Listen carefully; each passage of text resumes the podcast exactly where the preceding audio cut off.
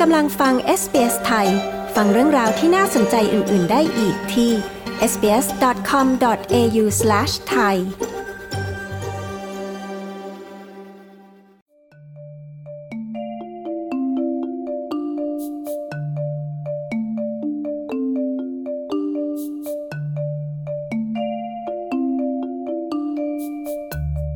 การตัดสินใจของธนาคารกลางแห่งออสเตรเลียในการประกาศขึ้นอัตราดอกเบี้ยเป็นครั้งที่ 4 ในปีนี้คาดว่าจะส่งผลกระทบอย่างมากต่อบรรดาผู้ที่เป็นเจ้าของบ้านอย่างไรก็ตามอาจเป็นการเปลี่ยนแปลงเชิงบวกสำหรับผู้ที่ยังคงมองหาอสังหาริมทรัพย์รวมทั้งผู้ที่มีเงินออมคุณแอเมเลียดันและคุณจูเลียนโอเลตผู้สื่อข่าวของ SBS News มีรายงานเรื่องนี้ดิฉันปริสุทธิ์สดใส SBS ไทยเรียบเรียงและนำเสนอค่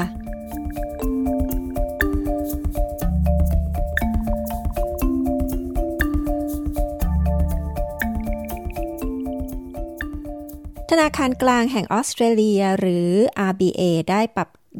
ขึ้นอัตราดอกเบี้ยมาตรฐานอย่างเป็นทางการโดยประกาศเพิ่มขึ้นร้อยละ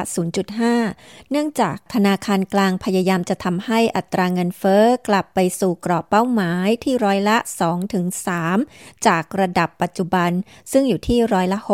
นายแองกัสเทลเลอร์โฆษกด้านการคลังของพรรคฝ่ายค้านกล่าวว่าการรอจนกว่าจะถึงการแถลงร่างงบประมาณเดือนตุลาคมสำหรับข้อเสนอทางเศรษฐกิจก็จะสายเกินไปและกำลังมีความไม่พอใจเกี่ยวกับแนวทางของรัฐบาล The Treasury Secretary, the Governor of the Reserve Bank have both said that if fiscal policy doesn't work alongside monetary policy เลขาธิการกระทรวงการคลังผู้ว่าการธนาคารกลางทั้งสองต่างก็กล่าวว่าหากนโยบายการคลังไม่ดำเนินการอย่างสอดคล้องกับนโยบายการเงินธนาคารกลางก็จะต้องรับภาระหน้าที่ที่ยากนี้ไปทำมากขึ้นนั่นคือแนวทางการทำงานซึ่งเป็นเศรษฐศาสตร์ที่ค่อนข้างตรงไปตรงมานายเทเลอร์โฆษกด้านการคลังของพรรคฝ่ายค้านกล่าว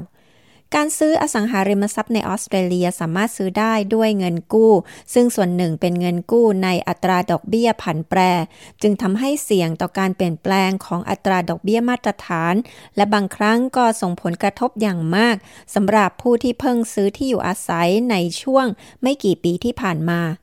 นี่เป็นการปรับขึ้นอัตราดอกเบี้ยมาตรฐานติดต่อกันเป็นครั้งที่ 4 ของธนาคารกลางแห่งออสเตรเลียหรือ RBA ในปีนี้และยังเป็นการเพิ่มขึ้นร้อยละ 0.5 เป็นครั้งที่ 3 ต่อเนื่องกันนี่ส่งผลให้อัตราดอกเบี้ยมาตรฐานอย่างเป็นทางการอยู่ที่ร้อยละ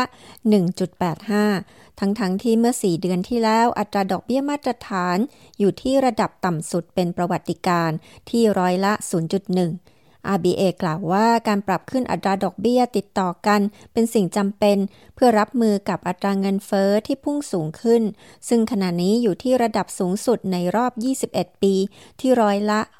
6.1 การลดอัตราเงินเฟ้อจะไม่เกิดขึ้นในชั่วข้ามคืนและ RBA ยอมรับว่าอัตราดอกเบี้ยมาตรฐานก็จะเพิ่มขึ้นอย่างต่อเนื่องจนกว่าอัตราเงินเฟ้อจะลดลงแต่สำหรับบางคนนี่อาจเป็นข่าวดีเนื่องจากการขึ้นอัตราดอกเบี้ยมีแนวโน้มจะลดราคาอสังหาริมทรัพย์ให้ต่ำลงเมื่อความต้องการซื้อลดลงและผู้ที่มีเงินออมจะได้รับประโยชน์จากอัตราดอกเบี้ยเงินออมที่สูงขึ้นโดยเฉพาะอย่างยิ่งผู้ที่พึ่งพาดอกเบี้ยจากธนาคารเพื่อใช้จ่ายค่าครองชีพซึ่งคุณ Shane Oliver นักเศรษฐศาสตร์จากบริษัท AMP อธิบายว่า Higher interest rates do mean higher bank deposit rates so that's pretty good for self-funded retirees อัตราดอกเบี้ยที่สูงขึ้นหมายถึงอัตราดอกเบี้ยเงินฝากที่สูงขึ้นดังนั้นนั่นจึงค่อนข้างดีสำหรับผู้เกษียณอายุที่บริหารเงินเก็บหลังเกษียณด้วยตัวเองและผมเดาว่าประโยชน์อื่นๆที่แฝงมาด้วยคือราคาอสังหาริมทรัพย์กำลังลดลงอย่างรวดเร็วขณะอัตราดอกเบี้ยสูงขึ้นดังนั้นนี่จะทำให้ที่อยู่อาศัยมีราคาที่เอื้อมถึงมากขึ้นเมื่อเทียบกับค่าจ้างของผู้คนคุณโอลิเวอร์กล่าวแต่การที่สิ่งนี้จะเกิดขึ้นได้นั้นธนาคารต้องส่งต่ออัตราดอกเบี้ยที่เพิ่มขึ้นไปยังผู้มีเงินออมแต่ธนาคารหลายแห่งยังคงไม่ได้ทำเช่นนั้นจึงสร้างความผิดหวังให้แก่นายจิมชาเมอร์สรัฐมนตรีคลังของสหพันธรัฐ There needs to be some positives out of this and for savers they need and deserve จำเป็นต้องมีข้อดีบางอย่างเกิดขึ้นบ้างจากสถานการณ์นี้และสำหรับผู้มีเงินออมพวกเขาจำเป็นต้องได้และสมควรได้รับอัตราดอกเบี้ยที่สูงขึ้นสำหรับเงินออมของพวกเขาดังนั้นผมจะมีโอกาสโน้มน้าวธนาคารโดยตรงว่าผมคาดหวังให้การขึ้นอัตราดอกเบี้ยเหล่านี้ถูกส่งต่อไปยังผู้มีเงินออมนายชาร์เมอร์สรัฐมนตรีคลังกล่าวผู้บริโภคบางคนก็กำลังปรับตัวเพื่อรับสถานการณ์แล้วข้อมูลใหม่จากสำนักงานสถิติแห่งออสเตรเลียเผยว่า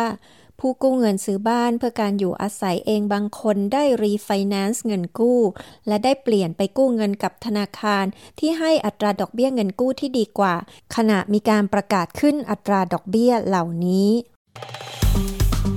กดไลค์แชร์และแสดงความเห็นไป follow SBS ไทยทาง Facebook